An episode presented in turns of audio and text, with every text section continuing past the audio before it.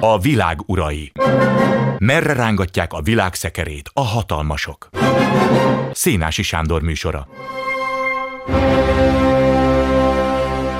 Ma esti vendégünk Zentai Péter, a Klubrádió szerkesztő műsorvezetője. Szervusz Péter! Jó estét kívánok mindenkinek! És jó estét minden hallgatónak! Németországról a következő hírek terjednek, ezek nem egyszerűen külföldről érkező és fake news állapotú hírek, hanem a köztársaság különféle intézményei, intézetei adják ki. Ez szerint a munkanélküliség egészen ijesztő mértékben nő Németországban, dupla akkora az infláció, mint az Európai Unió erősebb gazdaságaiban, a digitális fejlettsége Németországnak egyébként szerintem már évtizedek óta egészen ijesztő mértékben alacsony, és hát arról van szó, hogy egy felmérés szerint a németek 50%-a azt mondja, hogy olyan rosszul teljesít a német gazdaság, amelyik növekvés, növekedés nem tud fölmutatni ebben az évben, hogy az elkövetkező 10-15 évben nem fog tartozni a vezetőipari országok közé. Hát ezt mondja a közvélemény. Szóval természetesen nem arról van szó, mint amit a a kormány közeli média szeret súlykolni, hogy Németországnak vége van, Németországnak annyi, de a baj az valós. És hát lehet, hogy Európa legerősebb gazdasága egy ideig nem lesz az. Igen, szó Te szerint... Németországban ugye voltál hosszú éveken keresztül tudósító, úgyhogy azért kérdezlek téged, mit gondolsz erről? Elsősorban az a kifejezés most megint újra töltve előkerült, hogy a német beteg, the German patient, ugye az angol betegnek egy ilyen e, találó változata, amely kifejezésként, címlapsztoriként ezt először 1999-ben az Economist használta. Az Economist az egyik legbefolyásosabb, akkor pláne legbefolyásosabb brit hetilap, Európában, világban a legnagyobb döntéshozók olvassák. És most 21 néhány évvel, most 24 évvel később megint megjelent ugyanez, The German Patient.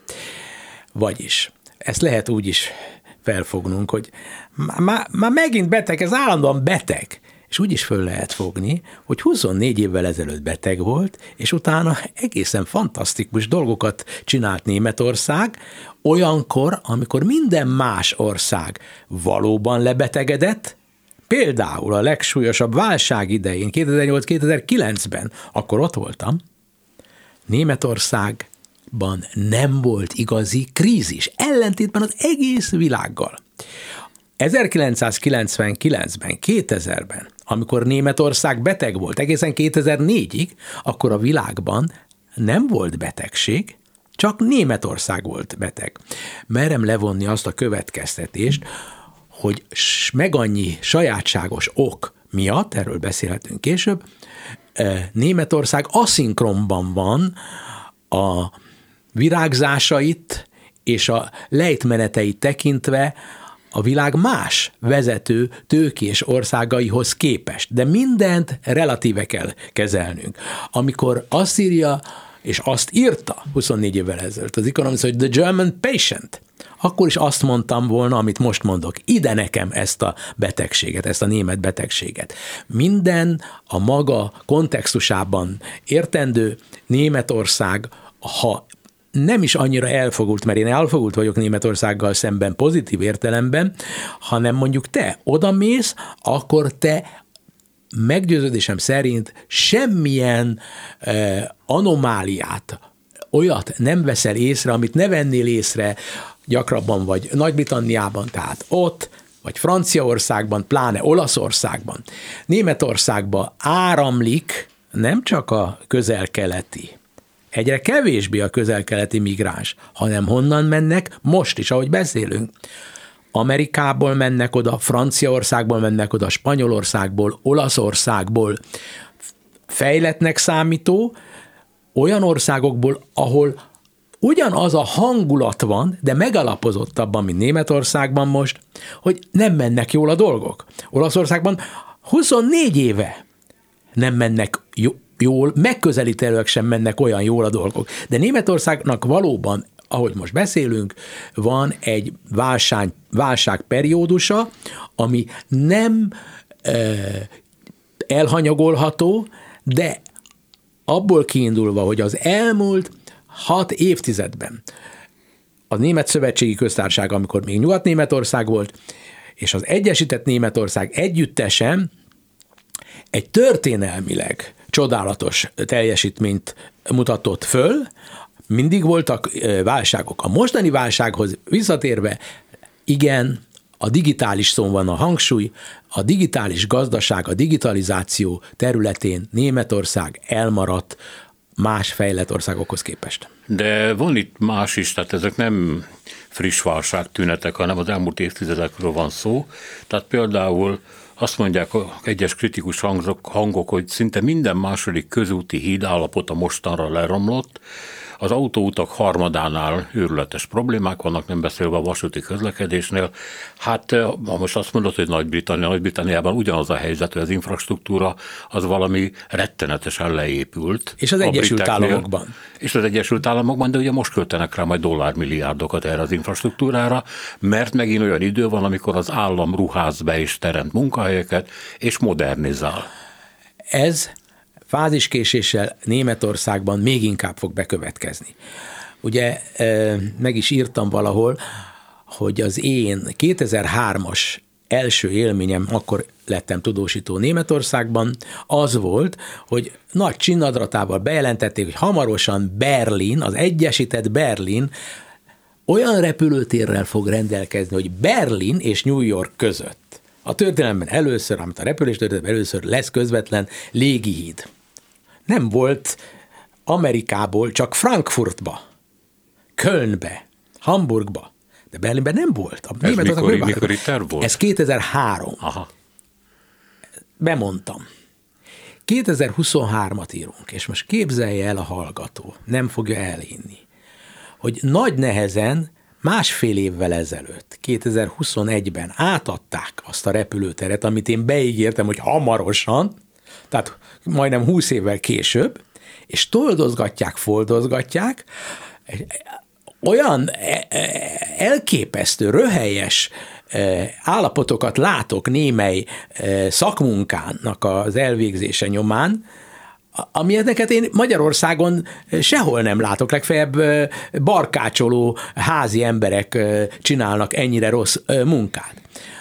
2003 és 2009 között, amikor én tudósító voltam, és már rátért a jó útra 2005-től kezdve, picit lelossult 2008-2009-ben, de utána nagyon nagy ívben és nagy erőtelje, nagyon erőteljesen fejlődött egész Németország, akkor is elégedetlenséget tudtam csak kifejezni barátaim körében, hogy mennyire, hogy ahogy én mondtam, ezek lusták, németekről beszélünk. Ezek nem szeretnek dolgozni, ha beígérnek valamit, nem tartják be. Ez volt Németország. Németországnak a nyugati része mediterrán országgá vált hangulatát, egész mentalitását tekintve rányomta bélyegét az országra az a mentalitás, amit azért engedett meg magának, mert egészen a 989-ig Nyugat-Németország lakossága minden rétege hülyére dolgozta magát, agyon dolgozta magát. Egyesült a két Németország, és elkényelmesedett, és eközben írd és mond – minden idők legnagyobb pénztranszfere zajlott le, 3000 milliárd euróra becsülik a mostani ár, ö, pénzben kifejezve, akkor nem volt 3 euró még, 3000 e, milliárd 3000 milliárd euróra azt a költséget, amibe eddig Nyugat-Németországnak Kelet-Németország került. És most megint egy vonalat húzok, mondod a hidakat, mondod az utakat, az állapotukat. Ha elmész Kelet-Németországba, Berlint most hagyom, az endkori NDK területére, te ott nem látsz rossz hidakat, ott nem látsz hibás autópályákat, ott nem látsz olyan városkákat, ahol ne lenne szemmel láthatóan minden rendben, És Nyugat-Németországban nem látsz olyan város, a sokkal nagyobb, mint Kelet-Németország, ahol hibák garmadával ne találkoznál. Az az átlag, amit a statisztikák mondanak, azt az átlagot Nyugat-Németország lehúzza, Kelet-Németország pedig effektíve felhúzza. Mindent, amit Kelet-Németországban csináltak, abból alig-alig van olyan, annak nyoma, hogy maguk az ott élők voltak, akik ezt így megcsinálták. Nem ők csinálták meg ugyanis. Sem keletnémet tőke nem volt erre, sem keletnémet munkaerő nem volt erre, és keletnémetországból 1990 óta mindmáig a fejlett, a, a látszólag fejlett Kelet-Németországból, de csak látszólag a felszínesen fejlett Kelet-Németország ma is megy, mennek a német migránsok Nyugat-Németországba, vagy mennek, fogockodjunk meg, vendégmunkásnak a, időközben alapvető, fundamentálisan fejlettebb Lengyelországba vendégmunkásnak. A Lelet-Németországban a kis gazdaságok, a, nem csak mezőgazdaságok, a kis termelés, stb. lengyelek, szorgos lengyel emberek kezén van, ahol pénzt lehet csinálni, ott keletnémetek nem vesznek részt ebben a pénzcsinálásban, nyugatnémetek, nyugat-európaiak próbálkoznak, majd megunják, és visszavonulnak. Miért? Mert az egykori NDK-ban főleg azok élnek, akik az egykori NDK-ban is éltek. Meghatározóan idős emberek, akik szó szerint egymás között beszélgetve gyűlölik Nyugat-Németországot, gyűlölik a kapitalizmust, gyűlölik Amerikát, és általános vélemény zárt falak között, hogy Nyugat-Németország kolonializálta Kelet-Németországot. Ez, Ez egyébként, bocsáss meg, nagy hangsúlyjal köszön vissza az orosz propagandában. Tehát az, hogy a kolonizáció szót mondtad, az mindennapos szó az orosz propagandában, hogy tulajdonképpen Németországot nyugodtan tekinthetjük olyan gyarmatosító hatalomnak, amelyiknek az egyik fele fölfalta a másik felét. Ez elég hülyén hangzik, meg hát képzavaros is, de hát Istenem belefér abba, amit mondanak. Ezt hogy komolyan gondolják egyszerű emberek milliói az egykori NDK területén, miközben beszállnak a Mercedeseikbe, miközben olyan nyugdíjat élveznek életük végéig, ami relatíve bizonyosabb, erőteljesebb, mint bármely más nyugat-európai országban, és ezek az emberek az egyesítésnek a nettó óriási profitőrei voltak, kezdve azzal, hogy az NDK semmit se érő pénzüket, az NDK márkát lényegében egy az egyben, később pedig kettő az egyhez arányban átváltották. Tehát akinek volt 5 millió forint értékű, azaz 1 millió NDK márkája, az kapott az egyesítés után, az a család, egy millió nyugatnémet márkát, ami akkor Magyarországon azt hiszem 30 vagy 40 millió forintnak számított. Tehát 5 millió forintból napok alatt lett ezeknek az embereknek simán 30-40 millió forintjuk. Jó, visszatérünk még Kelet-Németországra, de még beszéljünk a, arról a felmérésről, amit már idéztem, és amely szerint ugye a németek 50%-a azt gondolja, hogy a német gazdaság nem vezető gazdasága már többi Európának, és az elkövetkező 10-15 éven belül nem is lesz. Ez egy vélemény, de nagyon hangsúlyos. Ugyanez a felmérés, amit egyébként a Infratest DIMAP végezte a ARD televízió megbízásából, az derül ki, hogy a Scholz-féle kabinet munkájával a németek 19%-a elégedett, ami nagyon gyalázatos teljesítmény, lássuk be. és még rosszabb egyébként a koalícióban résztvevő pártok megítélés. A szozdemek most 16%-ot kapnak, a zöldek 14-et, a szabaddemokraták, tehát a liberálisok 6%-on stagnálnak, úgyhogy nem is értem, hogy hogy jön össze ez a 19%.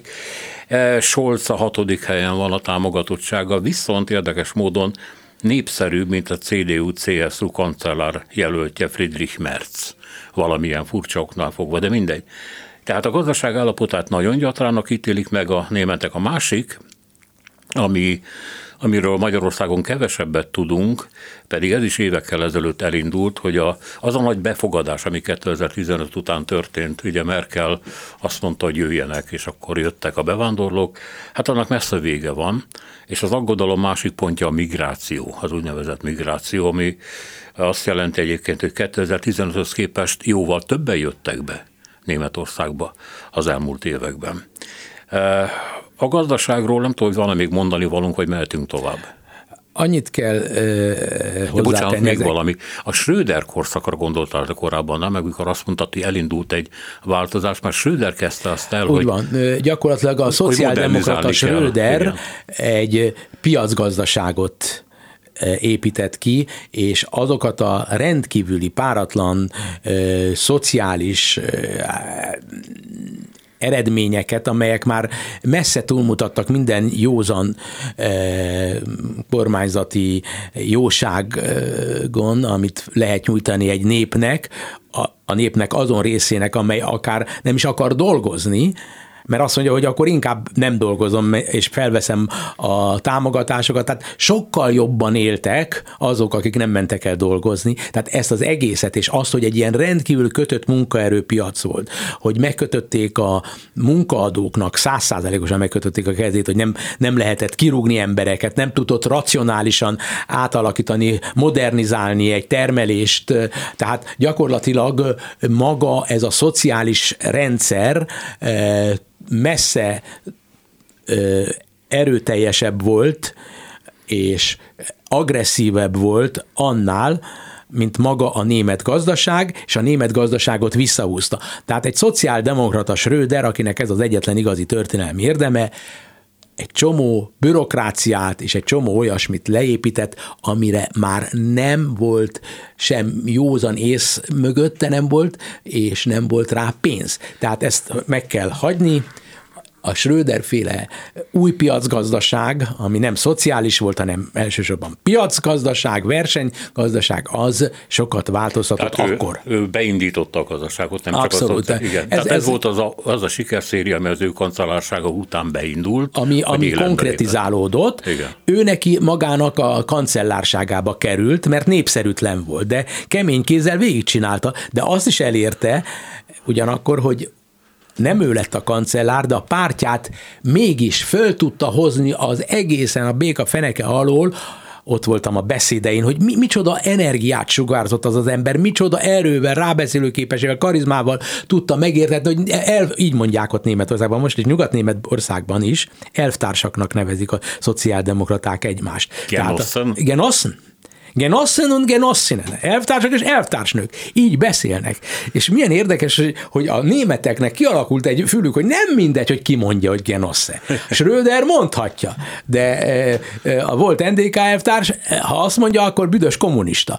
Hát van a jó elvtárs, meg a rossz elvtárs. Igen, igen, de mondják a büdös kommunistát azok, akik maguk is büdös kommunisták voltak.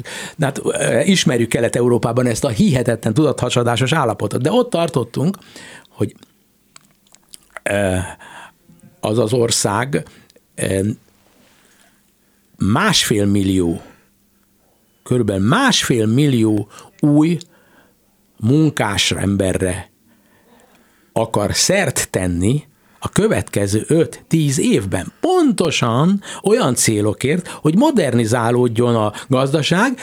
Tehát egyrészt most, ahogy beszélgetünk, van egy válságszakasz, mert megint e, visszakerült a 90-es évek végi állapothoz hasonló e, helyzetbe Németország, és most kell megint egy megújulás, hatalmas átalakításokra van szükség, tehát tulajdonképpen egy egészségesen működő, hatalmas gazdaság és országnak egy olyan válsága van, ami meggyőződésem szerint ciklikus, de mégis valóban súlyosabb, és éppen azért, mert a migráció és a bizonytalanság, általános bizonytalanság, ami a világban van, ami Európában van, tekintettel az orosz-ukrán háborúra különösképpen, és az, hogy az internet révén az orosz propagandának az NDK-s verziója, neo-NDK-s verziója hatalmas erővel hasít, az ezt a válságot valóban képes mélyíteni, annál, mint amennyit megérdemelne, és bizonyos tekintetben beláthatatlan következményeket hordoz magában, nevezetesen azt, hogy nagyon föl tud turbózódni az a szélső jobboldali erő, amely a szovjet, az, az orosz propaganda hatása alatt van. Erre is visszatérünk az AFD-re tudnilik, de még van itt két kérdés. Egyik az, hogy amikor a Schröder korszakban beindították a a gazdaság modernizálását, akkor ebből a digitalizáció miért maradt ki? Mert még a Merkel korszakban is az volt, hogy sokan panaszkodtak, hogy elmentek Németországba, és azt mondták, hogy figyelj, nem lehet mobilozni. Nem hát egyszerűen nem nincs térerő, nem szerelték fel a tornyokat. Ez a nagy ország, ez az erős gazdaság olyan, mintha Togóba lennék Afrikában, kis túlzással. De ezt én az Egyesült Államokban is ugyanígy tapasztaltam 2000 és 2003 között, amikor adtak nekem az üzletben egy telefont, és elmagyarázták nekem, hogy ez fantasztikus ez az új, ez a legújabb technológia. Mondom, miről van szó? Azt mondja, képzelje el, maga benyomkod szavakat, és át tudja küldeni egy másik telefonra. Tehát az SMS-ről uh. beszélt, mint valami izéről, ami már nálunk 98-ban volt. És ez 2002-ben történt ez az egész velem. Minden lassabban át, áll át a nyugati világ nagy részén, különösen olyan területeken, ahol hatalmas, szinte monopolisztikus erővel bíró cégek lefektettek e, fundamentumokat, hatalmas pénzeket ruháztak be, és hirtelen e, nincs e, tovább, mert az, az innováció megváltoztatta. Amerikában egyébként 2000 re fejezte be a legnagyobb, a világ legnagyobb telefontársasága a világ legkorszerűbb klasszikus telefonhálózatának a kiépítését. Olyan utcai telefonokat, ami olyanok voltak, hogy bárhol, mintha otthon lettél volna. Utcai telefon.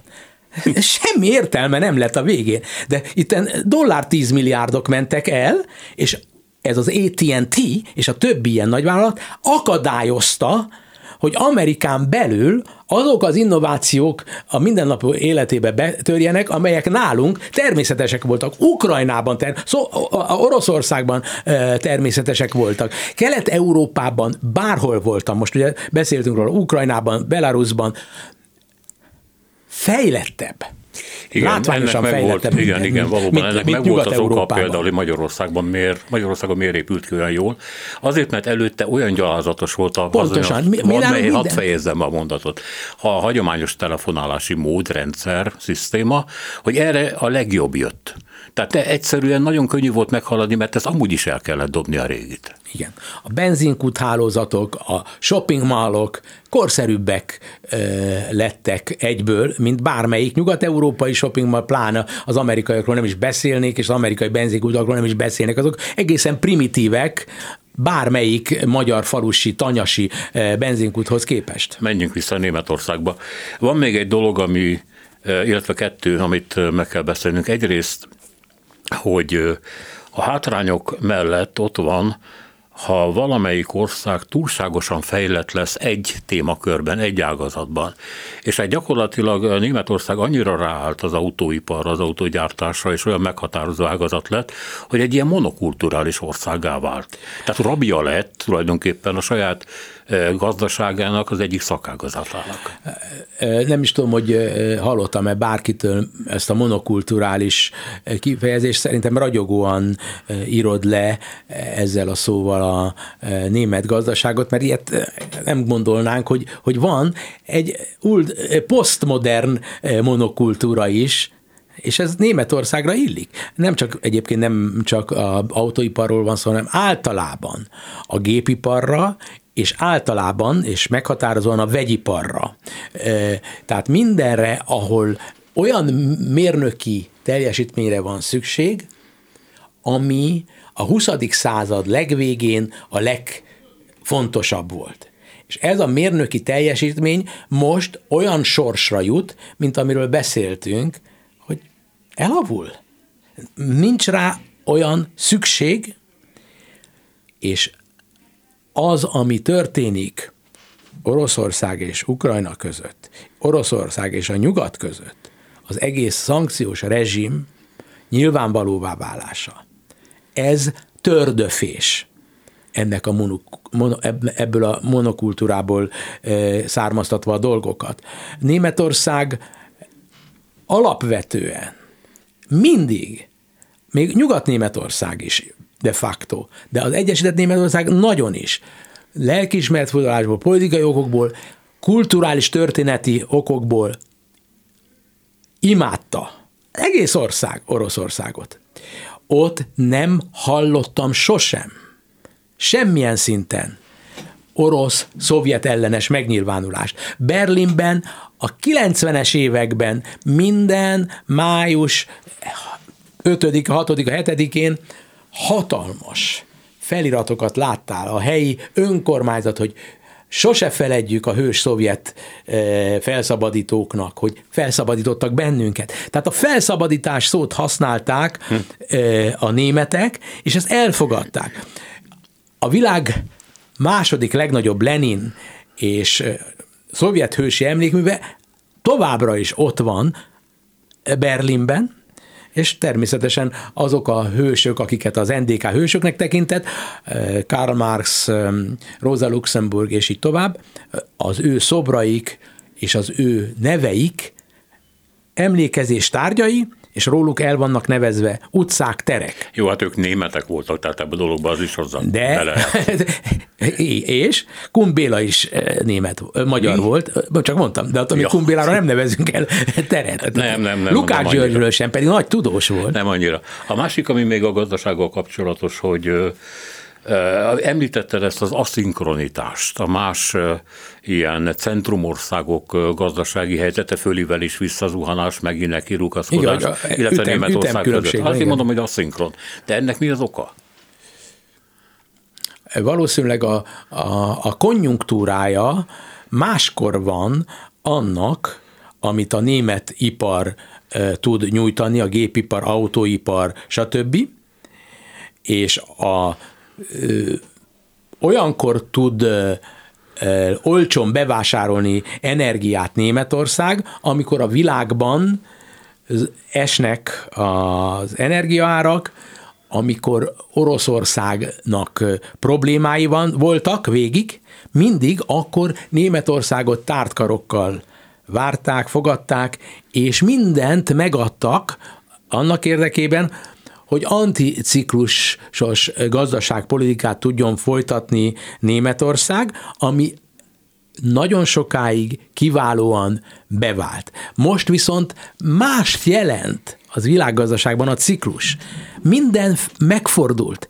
Azért, mert a technológiának az a része, amely Németországban elmaradott, az olyan mértékben meghatározó, hogy előbb-utóbb azokat a dolg, gyárakat, abban a formában, ahogy léteznek, szükségtelenné fogják tenni. A, a, a mesterséges intelligencia, a robotizációnak egy újabb forradalmi szakasza következik, az automatizációnak egy újabb szakasza következik. Ezekben csak rész fejlődést tud, nem rossz részfejlődés, de nem igazit átfogó fejlődést tud felmutatni Németország ellentétben a kínai népköztársasággal. Folytassuk még a pártokkal. Ha már elkezdtük, hogy mit gondolnak a németek a politikai teljesítményekről. Az élen az ellenzék vezető ereje van, a CDU-CSU pártszövetség, tehát Angela Merkel hagyatéka, meg hát előzménye is persze, 29 százalék, De jön föl a jobboldali, sőt radikális jobboldali alternatíva Németországnak, tehát az AFD. Ennek ugye, mint már mondtad, a melegágy elsősorban Kelet-Németország, az egykori NDK, de most már ez olyan nagy lett a befolyása az AFD-nek Kelet-Németországban, hogy az országos adatokat is nagyon keményen befolyásolja, és Németország a között a három Európai Uniós centrum ország között van, ahol az első három legbefolyásosabb erő között megtaláljuk a szélső jobboldaliakat. Ez a belgáknál is így van. A szlovák választások úgy nem kell sokat beszélni. Olaszországban is így van, és máshol is. Franciaországban is jönnek föl. Gyakorlatilag ezzel hát teremtenek egy olyan lehetőséget, amikor mondjuk a magyar államfő abban reménykedik, hogy az elkövetkező európai parlamenti választásokon ez a szélső jobb oldal végére nagyon keményen meg tudja mutatni magát. Annyira, hogy az ő pozíciója is javul az unión belül.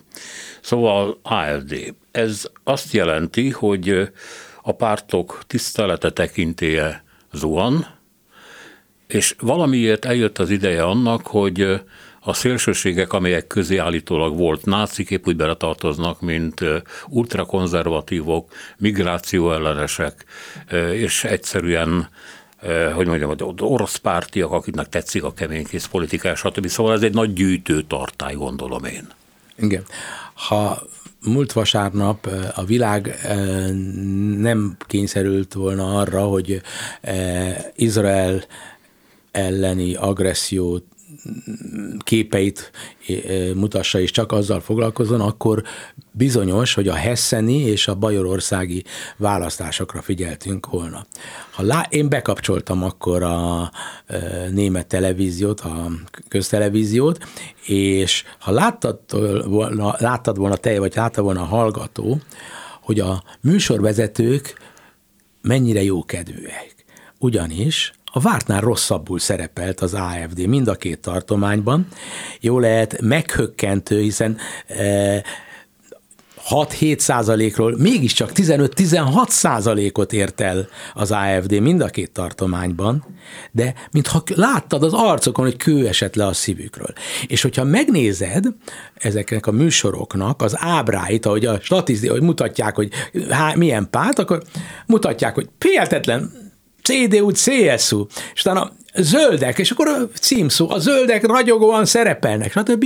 És akkor így a futottak még kategóriában megjegyzik, hogy az AFD-nek ennyi százaléka van mindenféle kommentár nélkül, vagyis hogy valójában a második, harmadik legtöbb szavazatot kapta. Egész Németországban ezt csinálja a média. Egyrészt figyelmeztet folyamatosan az AFD-re, tehát hihetetlen e, kívülálló számára e, nyilvánvaló, de én vagyok az utolsó, aki ez, e, miatt haragszik, de újságíróként elfogadhatatlanul, eh, ahogy angolul mondják, biased, tehát elfogult a végtelenségig az egész média az AFD ellen, ördögnek, náci, igazi náci pártként ábrázolja, és náci veszélyt fest föl, miközben a benne lévő erő Németországban ö, valóban esetleg elmegy 20 százalékig. De ez, ez, ez, ez más nyugat-európai országokban a 20% ebben a mostani kontext, világkontextusban nem olyan sok, de Németország nem akarja megengedni, és akkor kétféle dolgot csinál. Az egyik szélsőség az az, hogy agyon beszéli a problémát, és e, direkt nem adnak szót az AFD-seknek a, a tévékben, stb. A másik pedig az, hogy uraim, miért vagyunk idegesek? 80 százalék AFD ellenes.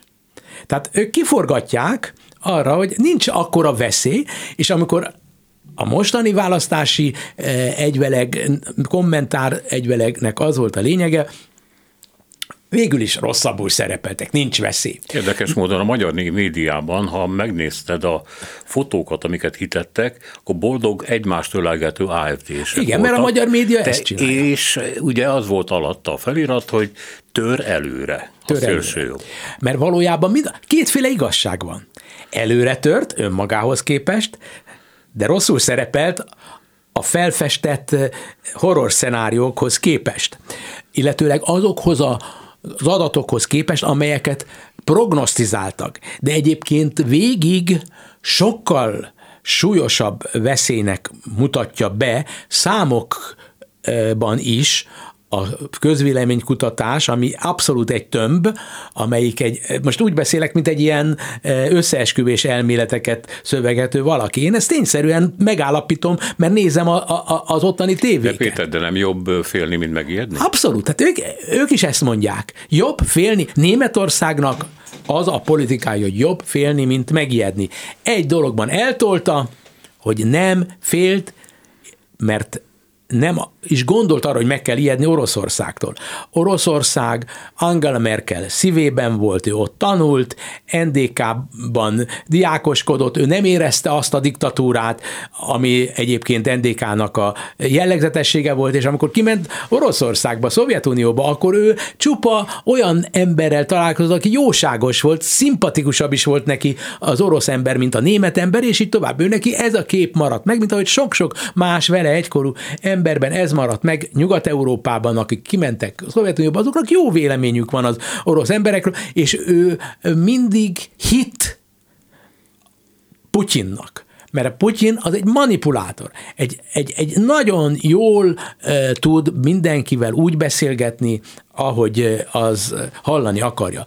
Az orosz propaganda pedig mindig nyitott fülekre talált Nyugat-Németországban is és Kelet-Németországban, két különböző oknál fogva. Nyugat-Németországban a mostani velünk egykorú emberek, vagy az idősebbek, akik hangadók ma, egy olyan fiatalkort éltek meg, amikor ő számukra az Egyesült Államoknak a fegyverkezése volt, ami ellen tüntettek nem tudnak megszabadulni attól, hogy Amerika megéri a pénzét. Talán még jobban, mint az a szegény, küszködő e, Szovjetunió. Ezek mind megmaradtak ezek a dolgok. Kelet-Németországban pedig azért, mert ott azok, akik velünk egykorúak, e, szovjet szellemben nevelődtek, és amikor meg, megtörtént az újraegyesítés, akkor frusztráltá váltak, mert ők úgy érezték, hogy nem, jut, nem tudnak labdába rugni, és amit minél többet kaptak, annál jobban utálták azt, akitől kapják a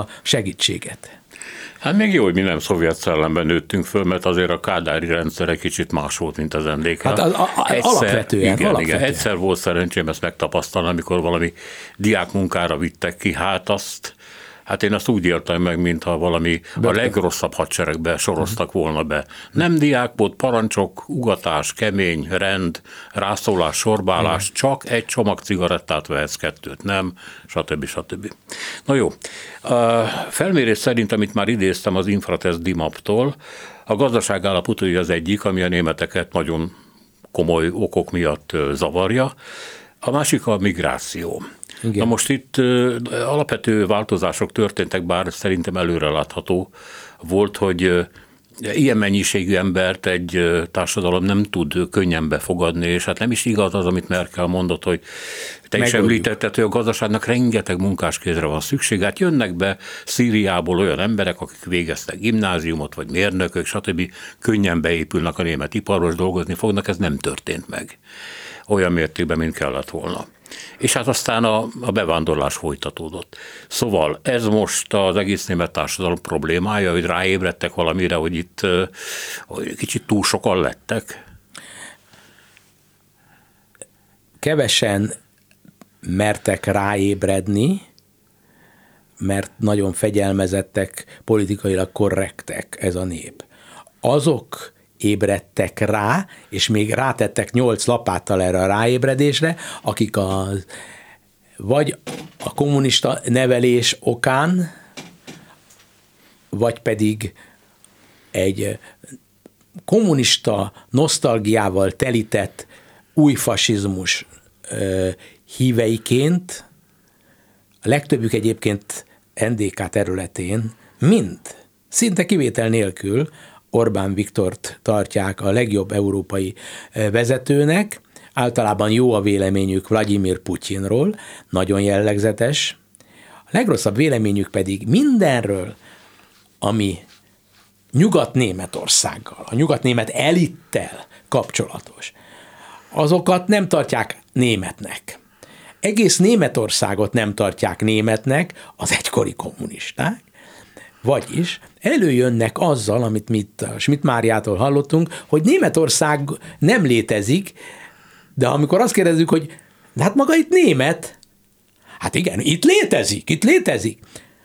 Mész végig az NDK-ban, különböző városokban, ahogy ezt tavaly megtettem a 9 eurós, mindenki számára a 9 eurós jegyel, annyit utazhattál az országban, amennyit akarsz, és végigjártuk az feleségemmel az NDK, eh, egykori NDK városokat.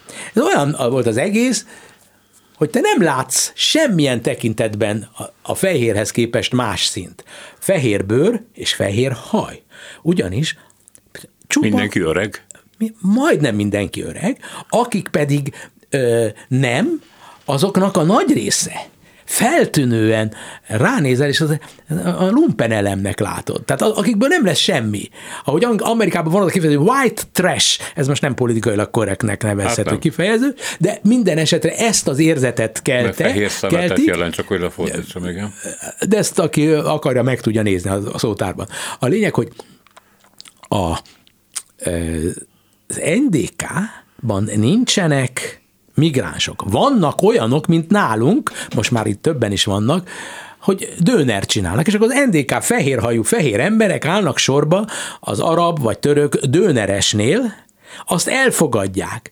Ők valóban ennyit elbírnak, de ennél többet nem bírnak. De maguk a migránsok is tudják, hogy merre hány méter, nem mennek oda, holott ott ezerszer jobb körülmények között tudnának élni, mert nagy a tér, ellentétben Nyugat-Németországban, ahol kicsi a tér, mert olyan sűrűn lakott vidékekről van szó, de mégis mindenki ott akar lenni, és még egyszer mondom, az egykori NDK-ban élőknek a tehetséges fiai és unokái szintén ott hagyják azt a helyet. A helynek a szelleme ellentétes azzal a külsővel. A külső egy fejlett észak-nyugat-európai országra van, a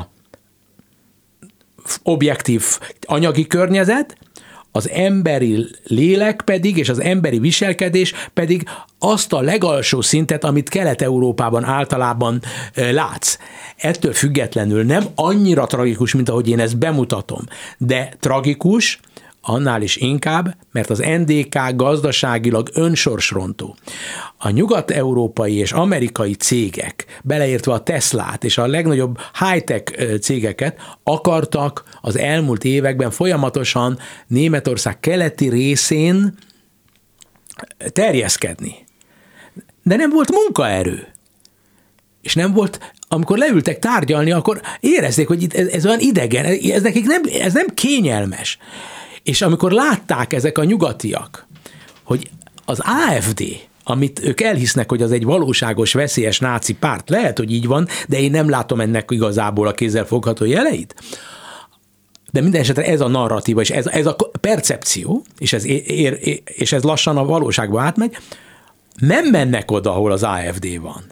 Tehát önmagát gyengíti, mint egy e, önmagán erőszakot tevő része az országnak, ahelyett, hogy örülnének, hogy boldogok lennék, hogy élveznék az életet, és azáltal, hogy ilyen kisugárzása lenne annak a területnek, jönnének oda a fiatalok, eltaszítják maguktól a fiatalokat, mert az ő saját unokáiknak sincs semmi kedve ahhoz, hogy ódivatú e, rasszista dolgokban e, érjék ki magukat. Ez azért sajátos, ugye, mert mindannyian emlékszünk a 1989-es felvételekre. Igen. Amikor részint arra, amikor a magyarok megnyitották a határt, és a Trabantot áttolvan a keletnémetek rohantak Nyugat-Németországban, részint pedig, amikor Berlinben a falat elkezdték bontani, és akkor egy napra mindenki átmehetett Kelet-Berlinből Nyugat-Berlinbe, de bocsánat.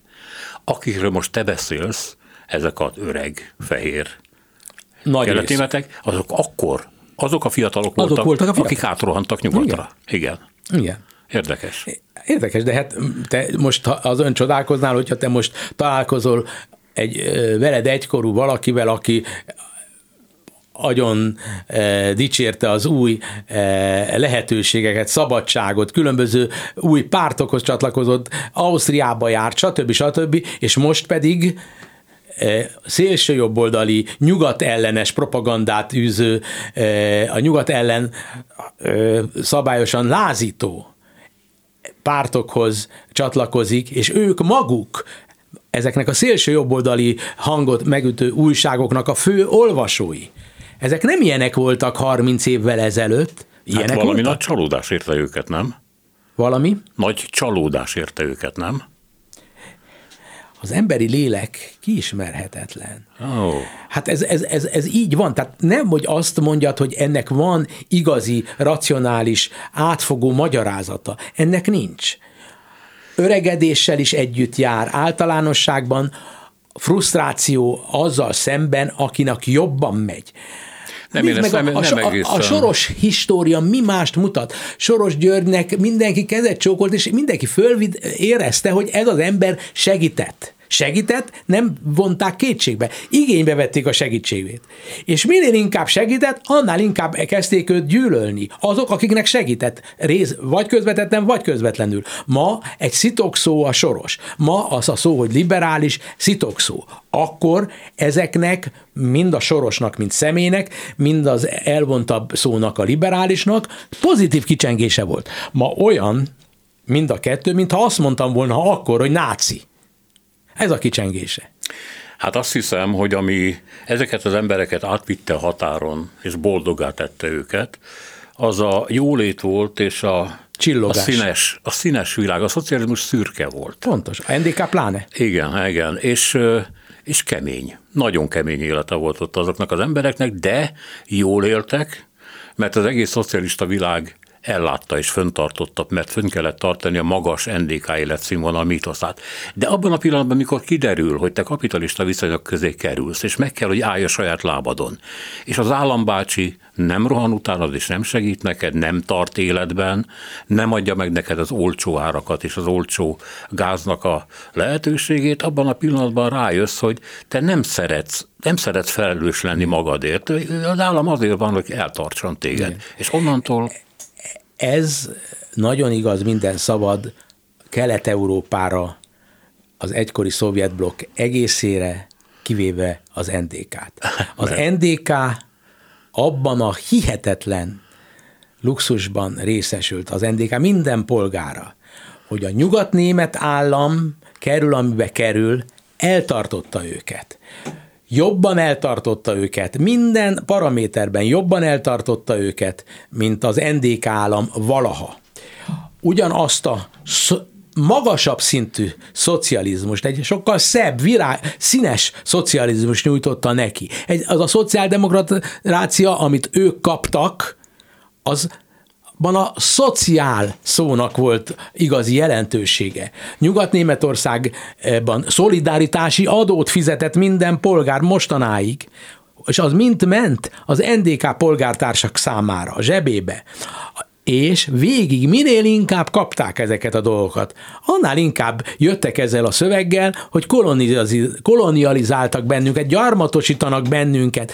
De ez abból állt, hogy nem volt vállalkozó kedvű része, csak egy egész pici, periférikus része volt az egykori NDK-nak, az orvosoknak nagyon jó lett, a mérnököknek nagyon jó lett, néhány kisüzletnek nagyon jó lett, de a nagy koncernek, amelyek nyitották a, a a, a nagy ö, üzlethálózatokat, azok nem NDK-sok voltak, nem a, nem a nicht unsere, nem a miénk, a, az övék.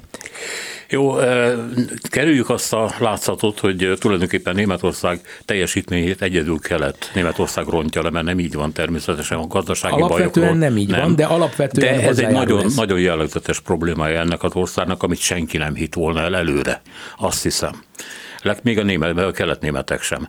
Szóval itt a műsor vége felé azt kell megállapítanunk, hogy A, a német gazdaság valóban bajban van, úgy tűnik, hogy a a felmérés által megkérdezett emberek elkeseredettek, és úgy látják, hogy ez hosszú ideig tartó válság lesz. Te azt mondod, hogy mindig egy ciklusban van, és azt kell mérni a német gazdaság bezuhanását, nem teljesítését. E, persze ez nem jelenti azt, hogy meg tudod mondani, hogy mikor lesz vége. Igen. A mostani válság valóban speciális, amennyiben, és erről már beszéltünk, hogy e, az a kommunikációban vannak anomáliák. Egyrészt az, hogy a fővonalbeli német média eh, sok mindenről nem beszél, amiről az emberek beszélnek, és hallani akarnak, tehát a médiát belesorolják az elitbe, nem szeretik, nagyon sokan, ezt Nyugat-Németországban, Kelet-Németországban egyaránt megfigyelhető, a másik pedig az az, hogy főleg az NDK-ra, de egész Németországra, és főként az idősebbekre, és ugye a Németország egy nagyon öregedő társadalom, hat az a propaganda, hogy tulajdonképpen kiölik belőlünk a migránsok a németséget, és ez a migráció egy mesterségesen keltett valami, tehát visszatérünk ahhoz a propagandához, ami Magyarországon fővonalbeli propaganda, ott nem fővonalbeli propaganda, de mivel, hogy az általuk nem szeretett média ezt erről nem beszél, ezért halmozódnak az olyan feszültségek, amelyeket nem lehet racionális anyagi keretek között kezelni. Ez egy olyan probléma, ami az egész világot pillanatilag sújtja, és független Németország gazdasági teljesítményétől. Köszönöm szépen. Zentai Péter kollega volt a mai műsor vendége. Köszönjük neked. Köszönöm és is. köszönjük a hallgatóinak is a figyelmet. Selmeci János volt a szerkesztő, a műsorvezető Szénási Sándor. Még egyszer köszönjük minden jót.